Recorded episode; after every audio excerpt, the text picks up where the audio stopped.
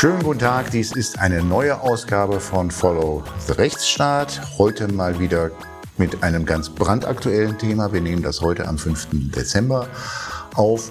Und alle, die uns zuhören und dem Datenschutz gewogen sind, wissen, dass dies das Datum der Entscheidung von Deutsche Wohnen ist, äh, des EuGH, über die wir heute sprechen werden. Wir, das sind Stefan Brink. Hallo Stefan. Hi, grüß dich Nico. Und ich, Intim, wie immer. Mein Name ist Nico Herting für diejenigen, die, es noch nicht, die das noch nicht wissen. Ähm, und ja, wir haben unseren Podcast heute wieder zu Themen der Bürgerrechte und des Verfassungsrechts. Dazu kommen wir im zweiten Teil. Aber eben auch des Datenschutzes. Dazu der erste Teil. Und ähm, was bei Golem, wo ich gelesen habe, dass du in die Fußstapfen von Ulrich Kelber trittst, Stefan?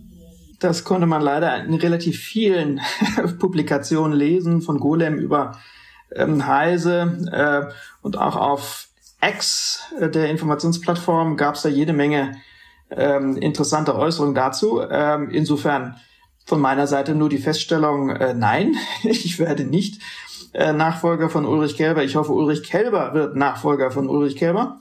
Und äh, die äh, Regierungskoalition schafft es doch noch, die Kurve zu kriegen äh, und ihn für eine zweite Amtszeit äh, wiederzuwählen. Er hat einen guten Job gemacht, ähm, er ist bereit weiterzumachen. Dann sollte das auch tatsächlich funktionieren. Ich glaube, jeder, der in so einer Konstellation auch benannt wird, das ist mir leider passiert ohne mein Zutun, kommt in eine etwas missliche Lage, weil es irgendwie so aussieht, als wollte man dem äh, Amtsinhaber sozusagen äh, ans Leder ist nicht auf meinem Mist gewachsen. Meine Position ist klar. Ich bin mit meinem Institut ähm, sehr glücklich und zufrieden und strebe keine öffentlichen Ämter an. Insofern, ja, hoffen wir mal, äh, dass sich diese Debatte wieder beruhigt und, ähm, wie gesagt, äh, Ulrich Kelber äh, seinen guten Job fortsetzen kann. Und hoffentlich sprechen sich noch mehr auch öffentlich zugunsten von Ulrich Kelber äh, aus. Aus der SPD habe ich bislang also man hört zwar, dass er da auch doch zahlreiche Freunde und Unterstützer nach wie vor hat, aber keiner äußert sich öffentlich. Mir läuft eine Pressemitteilung von heute über den Schirm des deutschen Psychotherapeutennetzwerks, das sich unterstützend für Ulrich Kelber ausspricht. Da fällt mir auf, wo sind denn eigentlich die, ich will sie jetzt nicht namentlich nennen, aber ich habe durchaus welche im Sinn, wo sind denn eigentlich die Datenschutzvereine und Verbände, ähm, die sich hier auch einmal öffentlich äußern? Also ein bisschen Zivilcourage, es wäre an dieser Stelle doch eigentlich auch nicht fehl am Platze. Wenn ich es richtig in Erinnerung habe, äh, Nico, der Frank Spegen hat sich geäußert in dem Sinne und ähm, es hat sich der Johannes Kaspar äh, auch richtig. geäußert in seiner mhm. äh, neuen Funktion mit seinem äh, Transparency-Verein. Insofern, es gibt schon diese Stimmen, aber es könnte noch äh, das könnte noch sein. viel mehr sein, ja, ja. Das, ja. Ähm, da ducken sich doch auch wieder einige weg, habe ich den Eindruck, aus welchen Gründen auch immer. Ähm, aber wenn man meint, er hat einen guten Job gemacht in einer solchen Situation, wo es ja einfach jetzt bekannt ist, auch dass äh, das in der Diskussion ist und nicht und unklar ist, äh, verdient er doch die Unterstützung auch der Datenschutz-Community. So viel als kleines Plädoyer noch einmal äh, doch hier ähm, das nicht einfach geschehen zu lassen. Ähm, sprechen wir dann über Deutsche Wohnen. Deutsche Wohnen der Fall, der nach meiner äh, Beobachtung, ich weiß nicht, ob du die Details, Stefan, doch zu einer gewissen Zurückhaltung in den letzten zwei Jahren geführt hat, der Datenschutzbehörden bei der Verhängung von Bußgeldern.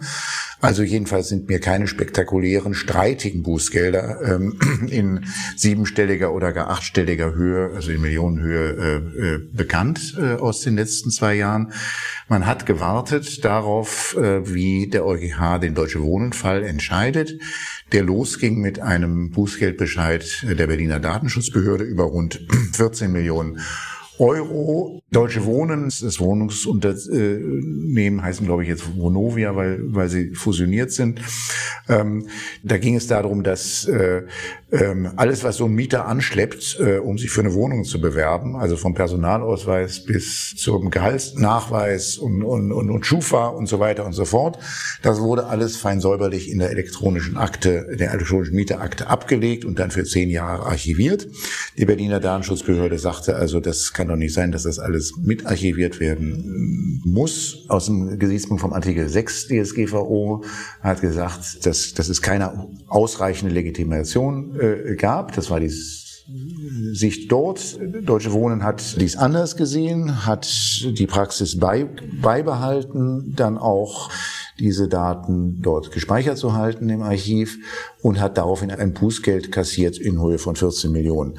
Das ist dann äh, angefochten worden, Einspruch. Es ist, äh, wenn ich dich unterbrechen darf, äh, Nico, ein hübscher Fall auch, um zu sehen, wie Aufsichtsbehörden so ticken und funktionieren. Erst hat man kontrolliert und geguckt und seine Meinung kundgetan.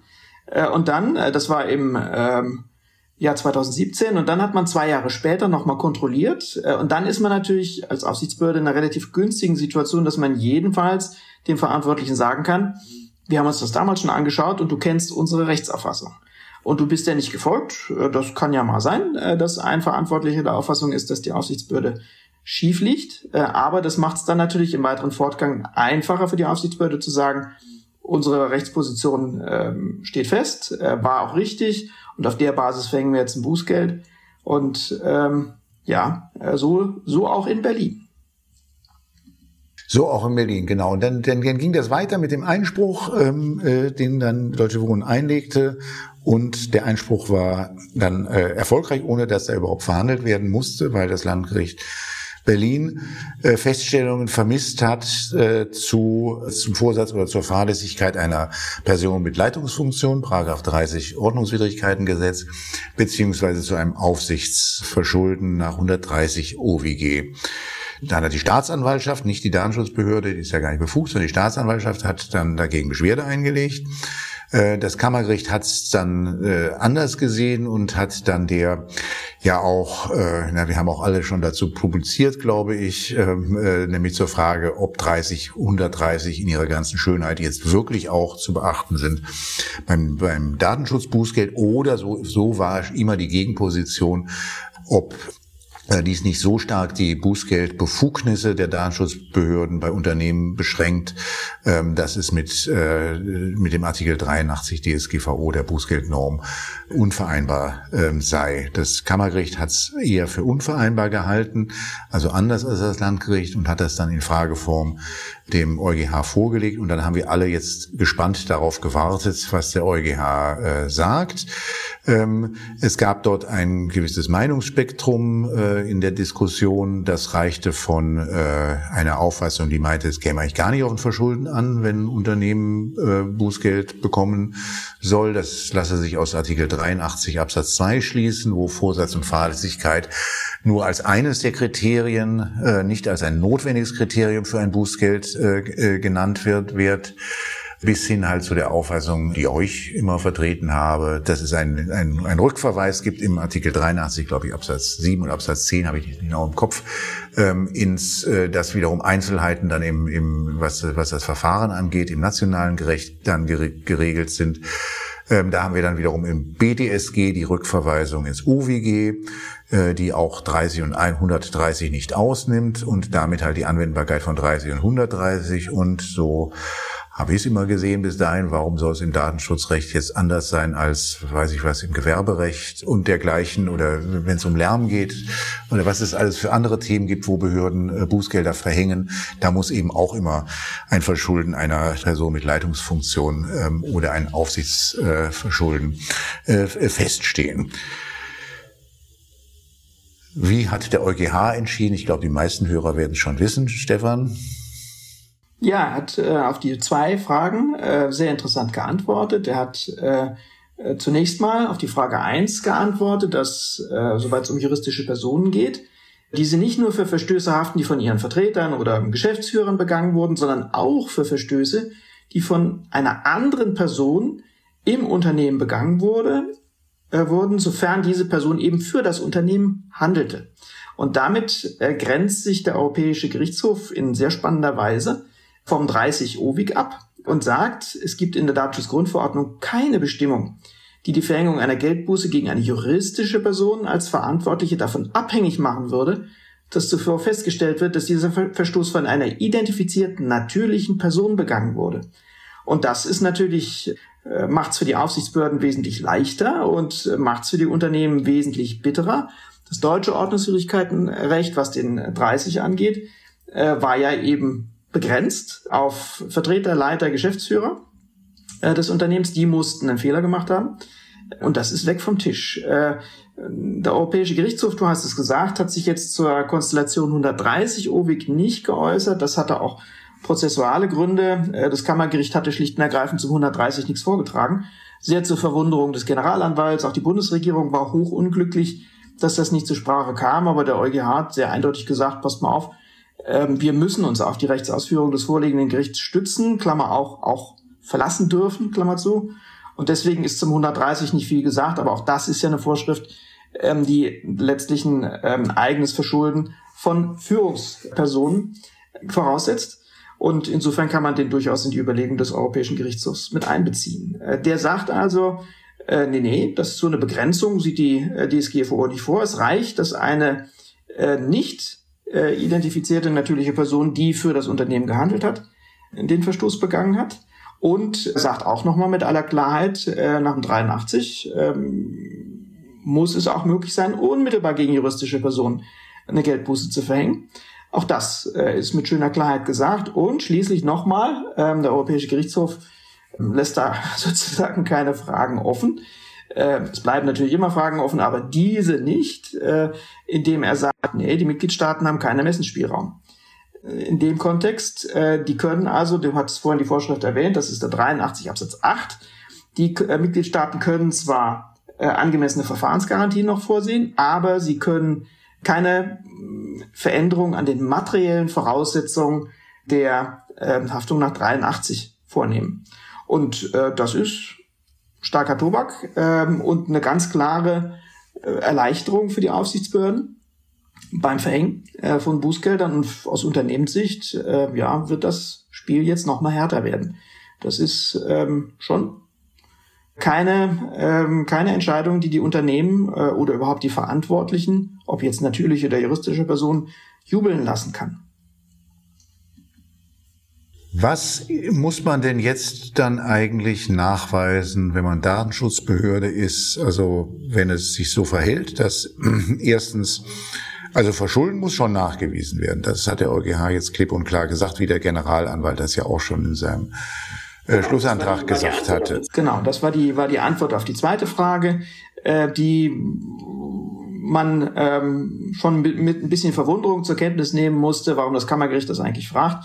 Äh, der Europäische Gerichtshof sagt ganz eindeutig, ja, na klar, brauchen wir verschulden. Äh, das ergibt sich schon aus dem Wortlaut des 83 Absatz 2, äh, dass der Verantwortliche schuldhaft gehandelt haben muss. Ähm, und ähm, damit ist die Kuh vom Eis, also dieses berühmte Strict Liability, das wäre natürlich jetzt endgültig ein Weihnachtsfest für Aufsichtsbehörden geworden, wenn man noch nicht mal mehr ein Verschulden hätte nachweisen müssen. Ähm, sondern der Auffassung war die Berliner äh, Aufsichtsbehörde, dass es ausreicht, nachzuweisen, dass aus einem Unternehmen heraus, wer auch immer, einen Datenschutzverstoß begangen hat. Äh, und dass dieser Datenschutzverstoß äh, dem Unternehmen zuzurechnen ist, also tatsächlich von einem äh, Mitarbeiter des Unternehmens begangen wurde, der für das Unternehmen gehandelt hat, ohne dass er dabei notwendig Leitungspositionen innehaben musste und ohne dass diese Person identifiziert werden musste.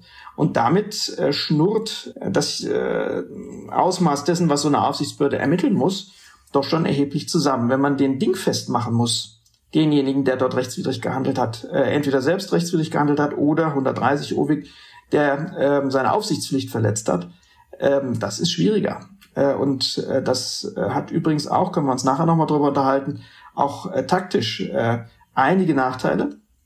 Nämlich, äh, es ist natürlich immer schwieriger, äh, gegen natürliche Personen zu ermitteln als gegen eine juristische Person, hinter der sich dann doch manche verstecken können sozusagen. Aber um es nochmal ganz deutlich zu sagen, es ist kein Weihnachtsfest für Aufsichtsbehörden, nämlich das Schuldprinzip wurde hochgehalten und das ist auch sehr, sehr gut, äh, dass diese Bastion nicht auch noch eingerissen wurde. Wobei es mich überrascht hat, dass der EuGH gar nicht äh, verfassungsrechtlich argumentiert, also gar nicht äh, die Grundrechtecharta bemüht.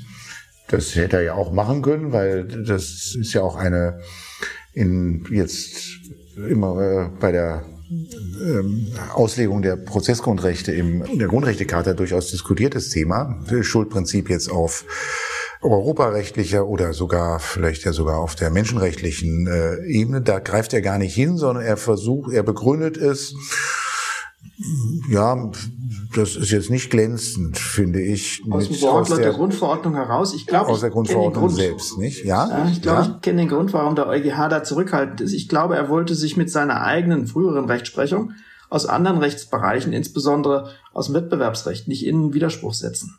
Ja, dass er Angst hatte, wenn er jetzt zu stark das Schuldprinzip betont, dass ihm dann, ihm dann andere frühere Entscheidungen vorgehalten werden. Äh, das war ja eine der Argumentationslinien der Berliner Aufsichtsbehörde und später dann auch der DSK, die ja auch Stellung genommen hat im Verfahren zum EuGH, dass die gesagt haben, ähm, Strict Liability äh, können wir stützen auf die Rechtsprechung des Europäischen Gerichtshofs zum Wettbewerbsrecht. Und ähm, da hat er wohl gesehen, der EuGH, dass das schwierig ist, jedenfalls das eins zu eins aufs Datenschutzrecht zu übertragen. Deswegen hat er ein bisschen formal äh, nur mal den 83.2 angeführt, äh, aber ist nicht, hat sozusagen nicht in die tiefe verfassungsrechtliche Kiste gegriffen. Ähm, das mag der Grund gewesen sein, warum er da etwas zurückhaltend ist.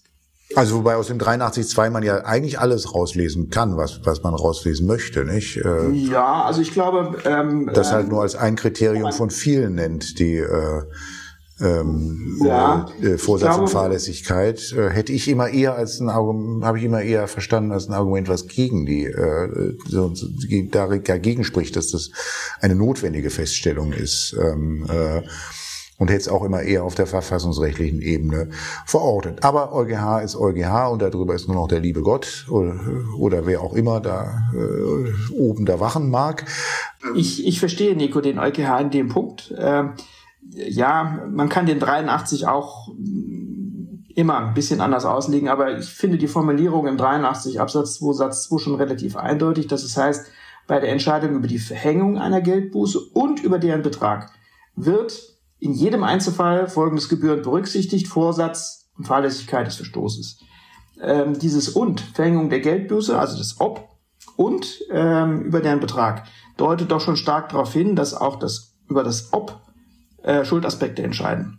Und das kann man in dem Sinne auslegen, wie es der EuGH jetzt auch gemacht hat. Alles andere fand ich auch, ähm, als es von der DSK kam, ähm, nicht so arg überzeugend. Aber ich stimme dir zu, eine wirklich äh, alle Fragen beantwortende und überzeugende Entscheidung des Europäischen Gerichtshofs hätte einfach ein bisschen tiefer gegraben an der Stelle.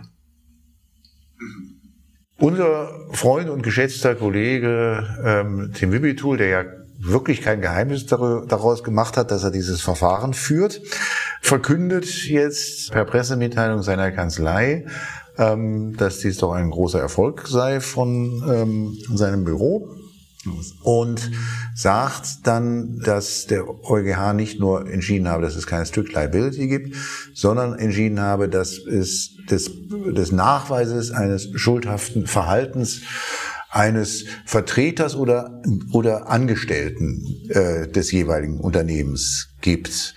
Das halte ich für ein Missverständnis, dass man ähm, hier jetzt tatsächlich noch als Behörde einen solchen Nachweis führen muss, weil der EuGH ja gerade das Gegenteil sagt. Er sagt, es muss gar keine Person identifiziert werden, die, die hier vorsätzlich oder fahrlässig gehandelt hat, sondern es kommt auf Vorsatz und Fahrlässigkeit des Unternehmens an. Und damit sind wir auf, in einem Bereich, der, den ich jedenfalls für unser deutschrechtliches Verständnis schwierig finde, weil wir es ja gar nicht im deutschen Recht kennen, dass eine, äh, dass also ein Abstraktum, nämlich ein, eine juristische Person, vorsätzlich oder fahrlässig handeln kann. Wir haben kein Unternehmensstrafrecht. Und ähm, nach dem OWG, das äh, wie besprochen, geht es ja auch immer nur um die Zurechnung eines ähm, äh, Handelns oder Unterlassens einer Person zu einem Unternehmen. Also werden wir jetzt äh, doch damit dann zurechtkommen müssen, dass wir da eine ganz neue Kategorie und auch eine ganz andere Art und Weise des Denkens äh, dort haben. Und da kommt dann der aus meiner Sicht interessanteste Satz, den ganz am Ende des, dieses Urteils, äh, wo es dann darum geht, welcher Maßstab denn jetzt eigentlich für äh, Vorsatz oder Fahrlässigkeit gilt. Und da wird Bezug genommen auf die Schenker-Entscheidung. Ähm, das ist eine ganz herausragende Entscheidung aus dem Kartellrecht aus, Jahr, aus dem Jahr 2013. Und dann äh, lehnt man sich an die Formulierung, die man in der kartellrechtlichen Rechtsprechung findet, an und sagt, es, es dürfe sanktioniert werden, wenn sich der Verantwortliche über die Rechtswidrigkeit, äh, also über die Datenschutzwidrigkeit seines Verhaltens nicht im Unklaren sein konnte. Ja, das ist jetzt das Kriterium. Also ähm, machen wir es mal ganz kurz mit Deutsche Wohnen. Also für Deutsche Wohnen ist das meines Erachtens ein kurzer Prozess, oder Stefan? Ja, also ich muss ehrlich gestehen, Nico, mir sind auch diese äh, Tatbestandsmerkmale äh, nicht ganz geläufig. Ich wüsste nicht unmittelbar, wie ich damit umgehen sollte. Und das wissen mit Sicherheit die Aufsichtsbehörden ohne weiteres auch nicht. Also da müssen wir uns einlesen ähm, ins ähm, Kartell- und Wettbewerbsrecht. Ähm, dann müssen wir äh, aus meiner Sicht ja, ähm, uns damit auseinandersetzen, was das, äh, was das genau bedeutet, äh, auch von der Zurechnung her. Da bist du wahrscheinlich, nein, sogar bestimmt, lieber Nico, näher dran, weil du dich schon früher äh, mit diesen äh, Aspekten der europäischen äh, Rechtsprechung beschäftigt hast. Wir Datenschützer, glaube ich, müssen da erstmal ein bisschen lesen und uns ranarbeiten, um das gut einordnen zu können. Also wenn ich Maike Kamps wäre, die Berliner Datenschutzbeauftragte, dann würde ich sagen, steht ja schon in meinem Bescheid. Bei dem Bescheid gibt es ja eine Vorsatzfeststellung immerhin. Also es ist ja nicht so, dass es offen gelassen ist in dem Bescheid, jedenfalls soweit mir aus den äh, Gerichtsentscheidungen bekannt ist, ähm, steht da ja drin, naja, also das ist zwar vorsätzlich, weil wir haben es ja gesagt, dass das datenschutzwidrig ist und du hast es hast trotzdem nichts gemacht. Also konntest du gar nicht, also kannst du jetzt gar nicht kommen und sagen, du seist, im Unklaren über die Datenschutzwidrigkeit gewesen. Plus, jetzt kommt nämlich noch der, der Nachsatz, den man dann, dann in demselben Absatz, Rand Nummer 76 der Entscheidung, äh, findet. Da heißt es nämlich, es komme nicht darauf an, ob dem Verantwortlichen bewusst war, dass er gegen die Vorschriften der DSGVO verstößt. Also der, dein Einwand, dass du der Auffassung, dass du andere Auffassung warst, ja, mit dem wirst du gar nicht gehört, weil wir haben dir ja was, was anderes gesagt. Das heißt dann wohl unterm Strich, dass, also ohne dass ich jetzt hier Anwalt spielen will, von äh, wieder von der einen oder der anderen Seite, aber ähm, äh, das wird dann wohl heißen, dass wenn es noch eine Verteidigung gibt für äh, Deutsche Wohnen, die wohl eher auf der objektivrechtlichen Ebene äh, spielt. Also natürlich kann Deutsche Wohnen nach wie vor argumentieren, wir, wir durften das. Ja, so ist ähm, Wir hatten keine aber Löschpflicht. Damit steht ne, ja. Damit steht's und fällt. Und aber wenn dann mal ein, ein, ein, ein Kammergericht, zu dem der Fall ja jetzt wohl zurückgehen dürfte, wenn das Kammergericht dann der Auffassung ist, ihr durftet nicht, ist, wir sehen das datenschutzrechtlich auch so wie die Behörde, ja, dann wird dann wird da Deutsche noch einen Punkt, Nico, äh, wie sich Unternehmen verteidigen können. Und da ist aus meiner Sicht einer der Pferdefüße dieser Entscheidung. Äh, zwar muss die Aufsichtsbehörde keine natürliche Person identifizieren, die schuldhaft gehandelt hat.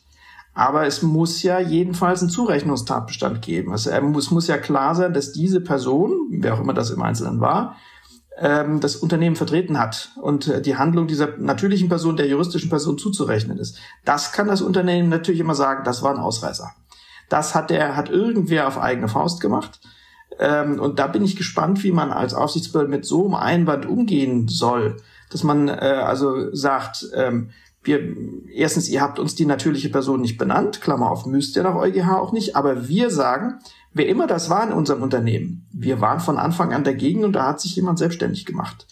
Wie willst du denn mit so einem Einwand umgehen? Das ist aber dann auch eine Zurechnung auf der objektiv, äh, auf der objektiven Seite. Sprich, da geht es darum, ob der Datenschutzverstoß als solcher überhaupt dem Unternehmen zurechenbar mhm. ist. Ähm, das ist ja dann gar nicht eine Frage der Verschuldensebene. Also jetzt mal kurz nochmal, um das zu Ende zu führen. Also wenn Kammerich der Meinung ist, ähm, äh, die Deutsche Wohnen hatte recht gehabt, die durften speichern, das ist der Fall zu Ende, dann, dann gibt es Freispruch. Und wenn Kammerich dagegen der Auffassung ist, Deutsche Wohnen hatte Unrecht, die durften nicht mehr, die durften diese Daten nicht mehr speichern, genauso wie es die Berliner Datenschutzbehörde gesagt hat, dann, also dann wird, die, wird, wird man bei Deu wird Deutsche Wohnen nicht damit gehört, dass sie eine andere Rechtsauffassung hatten, weil darauf kommt es nicht an, sagt, der, sagt das Kammergericht, auf eure Rechtsauffassung kommt es nicht an, sondern es kommt äh, darauf an, ob ihr euch über die Rechtswidrigkeit ihres, eures Verhaltens nicht im Unklaren sein konntet. Und da fällt mir dann kaum noch ein Argument ein, was man sagen kann, also obwohl die Datenschutzbehörde euch ja gesagt hat, dass ihr einen Rechtsverstoß vergangen habt, ja, also ja, dann muss, dann wird man sagen, dann, dann muss es euch auch klar gewesen sein. Also das wird sicherlich ein nicht ganz einfache, äh, nicht ein ganz einfaches weiteres Verfahren werden, so es dann überhaupt geführt wird. Das bleibt dann ja mal abzuwarten, wie das weitergeht. Nico, es gibt äh, noch einen Punkt, der es für die Unternehmen noch mal verschärft. Äh, also letztlich, glaube ich, kann man sagen, bis auf die äh, formale Ablehnung sozusagen von Strict Liability ist nicht viel übrig geblieben aus dem Widerstand der äh, verantwortlichen Schrägstrich Unternehmen ähm, gegen, den, gegen die Berliner Aufsichtsbehörde.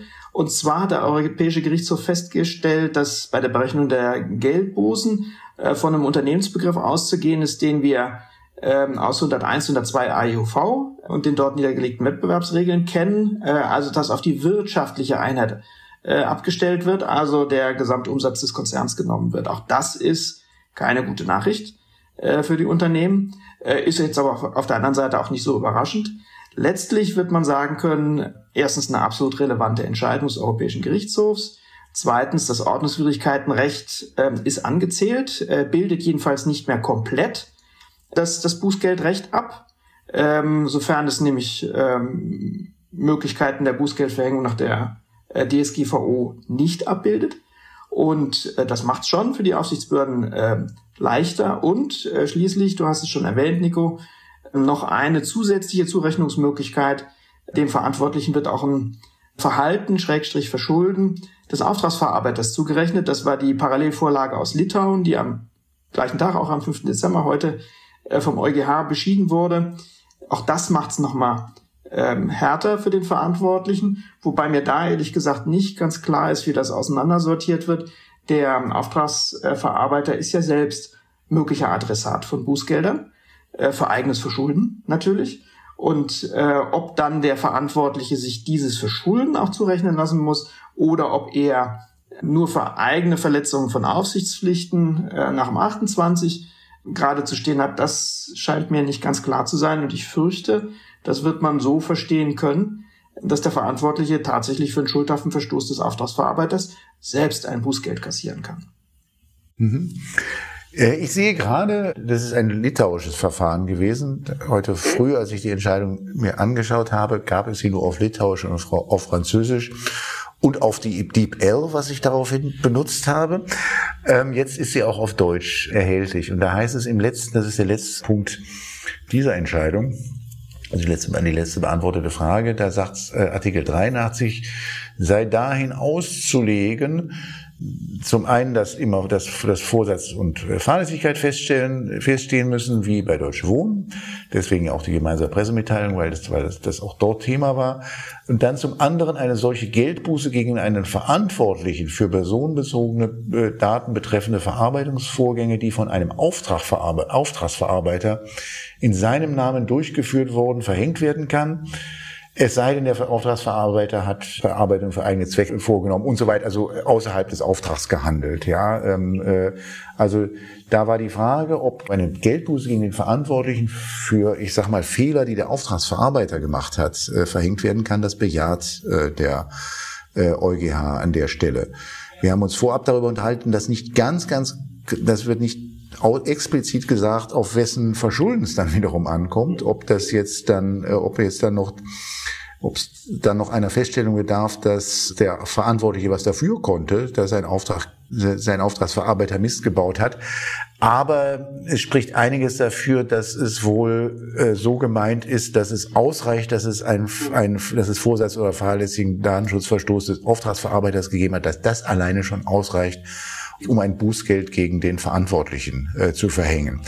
Das hat natürlich nochmal auch ähm, ganz erhebliche Auswirkungen. Das wird man sicherlich noch verschärft auf dem Schirm haben müssen, wenn man Verantwortliche bei der Ausgestaltung von Auftragsverarbeitungsvereinbarungen und Begleitvereinbarungen äh, berät und ähm, begründet natürlich nochmal eine gesteigerte Notwendigkeit, auch dem Auftragsverarbeiter auf die Finger zu schauen ähm, und genau äh, hinzugucken, wen man denn da eigentlich hat.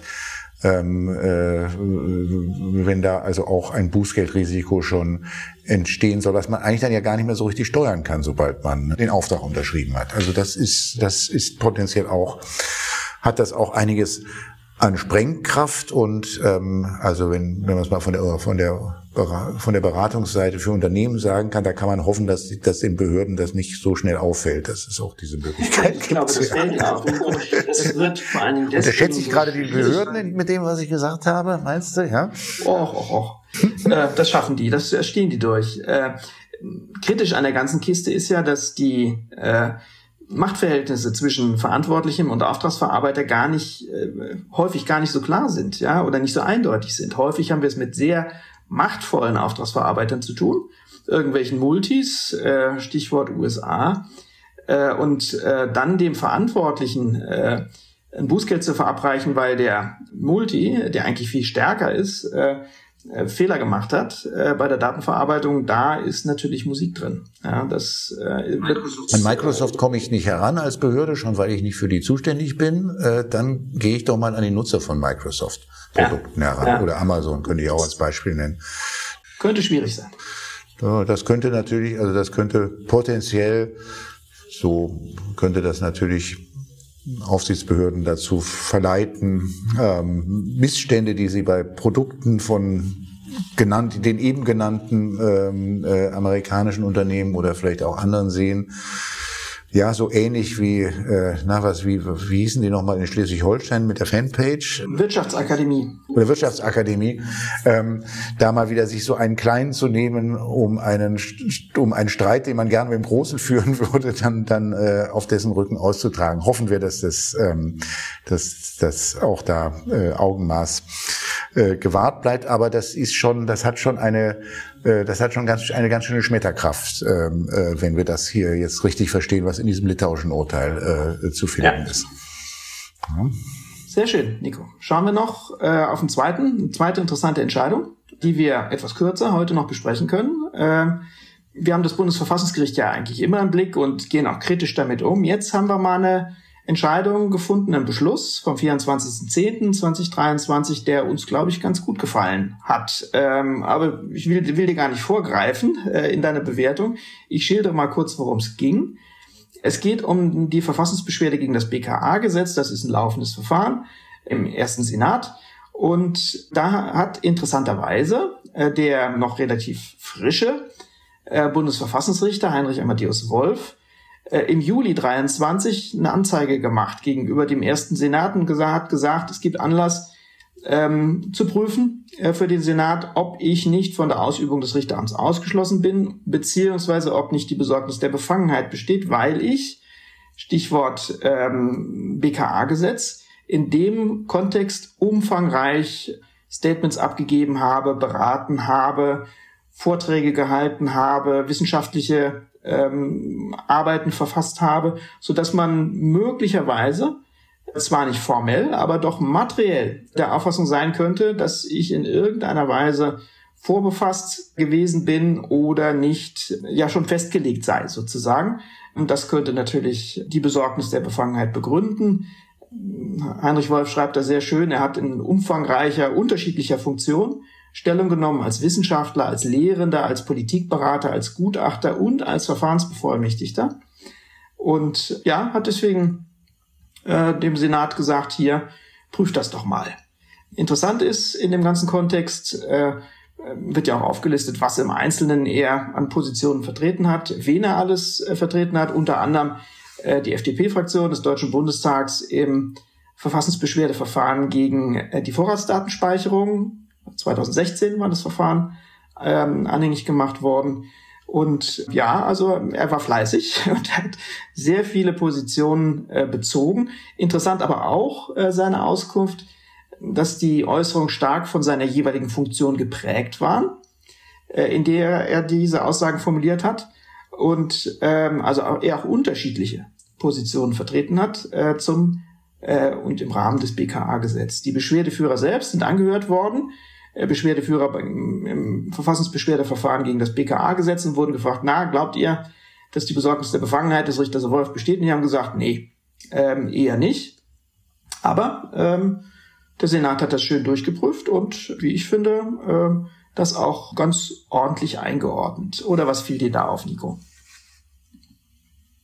Also erstmal ist es, ist es ja bemerkenswert, dass, dass Heinrich Wolf das selbst zum Thema macht, weil es ja jetzt kein Fall ist, in dem er jetzt unmittelbar an dem Fall beteiligt war, um den es dort geht. Da geht es um die Verfassungsbeschwerde gegen das neue BGA-Gesetz äh, maßgeblich.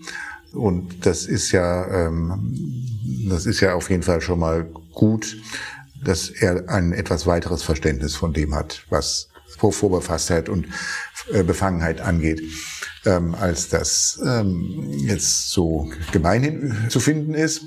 Ähm, das Gericht hat dann äh, hat dann, das ist schon, finde ich dann schon wieder kurios, ganz ehrlich gesagt, hat dann eine Gesamtschau angestellt, so, so ausdrücklich, und gesagt, überwiegend, überwiegendes spreche nicht gegen die Besorgnis, äh, spreche gegen die Besorgnis der Befangenheit. Dann es aber lauter Gründe genannt, also dann vermisst man aber ein bisschen die Gesamtschau, weil äh, wenn man das liest, dann ist es eigentlich der, ist es eigentlich Freispruch erster Klasse, ja, ähm, äh, äh, also das, das ist dann wieder im Duktus so, dass es ähm, dann also auch so eigentlich dann also am Ende dann wieder entgegen des, des einleitenden Satzes so klingt, als habe man eigentlich nicht den geringsten Zweifel an der äh, dort an der Unbefangenheit. Ja, was, was äh, soll man dazu sagen? Es ist auf jeden Fall gut, dass das einmal, dass das hier einmal behandelt ist. Man kann hier über manches über manches streiten, nicht? Prozessvertretungen, auch wenn es um relevante Rechtsfragen ginge, habe, haben für sich genommen nach Auffassung Bundesverfassungsgericht keine Eignung jetzt äh, Zweifel an Unvorhergenommenheit zu begründen. Das, das, das, da kann man unterschiedlicher Meinung sein. Ja, also ähm, wie sieht das, wie sähe das aus, wenn in einem Verfahren, ich mache jetzt mal einen Hypothetical, ja, in einem Verfahren, in dem es um, äh, sagen wir mal, Daimler geht, ähm, ein Verfassungsrichter sitzen würde, der Daimler in der Vergangenheit als Anwalt oder äh, in anderer Funktion vertreten hat. Das hätte einfach ein Geschmäckle, nicht, äh, so dass mich das nicht so ganz nachvollziehen kann, warum das also erstmal von vornherein erst was, etwas Unverfängliches ist. Eine andere Bewertung könne sich aber ergeben, wenn besondere Umstände hinzutreten. Ähm, dann es weiß muss einfach etwas, so genau. etwas Zusätzliches noch passieren, eine besondere Identifikation des Prozessvertreters mit äh, der Materie und das haben sie nicht erkennen können bei dem, was äh, der Richter Wolf da gemacht hat. Man muss das Ganze vielleicht auch vor dem Hintergrund sehen, dass das Bundesverfassungsgericht ja sehr sparsam ist mit der Annahme äh, von Befangenheiten von äh, Bundesverfassungsrichtern. Äh, die sind ja grundsätzlich nicht befangen. Ähm, sagen sie auch, äh, finde ich immer ein bisschen kurios, wenn man das liest. Äh, zwar ist grundsätzlich davon auszugehen, dass Richterinnen und Richter des Bundesverfassungsgerichts über jene innere Unabhängigkeit und Distanz verfügen, die sie befähigen, in Unvoreingenommenheit und Objektivität zu entscheiden. Also schöne Grüße, Verfassungsrichter sind nicht befangen. Ähm, das ist, das ist ähm, einfach, das ist einfach Selbstlob, das, ähm, also ja. das sich eigentlich nicht gehört, was ich überhaupt nicht verstehen kann, warum man sich nicht, also warum man sich nicht, nicht wirklich fein genug ist, um sich sowas zu sparen. Ja, ähm, äh, das ist mir unbegreiflich, äh, wie man sowas, so ein aufgeblasenes Zeugs in so eine Entscheidung hereinschreiben kann. Da fehlt so Aber ein bisschen die innere Distanz. Äh, und das siehst du ja auch so, ähm, nicht nur ähm, begrüßenswert, sondern auch äh, äh, wichtig, äh, was Heinrich Wolf gemacht hat, äh, nämlich nicht irgendwie einen Antrag abzuwarten, der ihm Befangenheit vor, vorwirft, sondern einfach sozusagen reinen Tisch zu machen und zu sagen, da schaut's euch an, das habe ich alles zu diesem Thema bisher gemacht in meinen unterschiedlichen Funktionen. Und jetzt macht bitte mal eine Gesamtschau. Äh, das Ergebnis mag ein bisschen absehbar gewesen sein, trotzdem ist es, glaube ich, äh, jetzt eine verfahrensmäßige äh, Verhaltensweise, die dazu führt, dass die Verfassungsbeschwerde auch äh, klar und ohne irgendwie eingezogenen Nacken äh, durchgeführt werden kann, das Verfahren, und dass äh, sich also niemand äh, nachher noch irgendwas vorwerfen lassen muss. Und insofern ein schöner Akt der Transparenz und Erklärung, und das tut auch dem Bundesverfassungsgericht gut. Und mit diesen doch äh, für unser Verhältnis äußerst versöhnlichen Worte ähm, sind wir dann am Ende dieser Folge ähm, und äh, freuen uns dann schon wieder auf die nächste. Und wie immer freuen wir uns ganz besonders, wenn uns jemand schreibt, dass er die Folge bis zum Ende gehört hat. In diesem Sinne bis zum nächsten Mal. Tschüss, Stefan. Ciao, Nico. Alles Gute.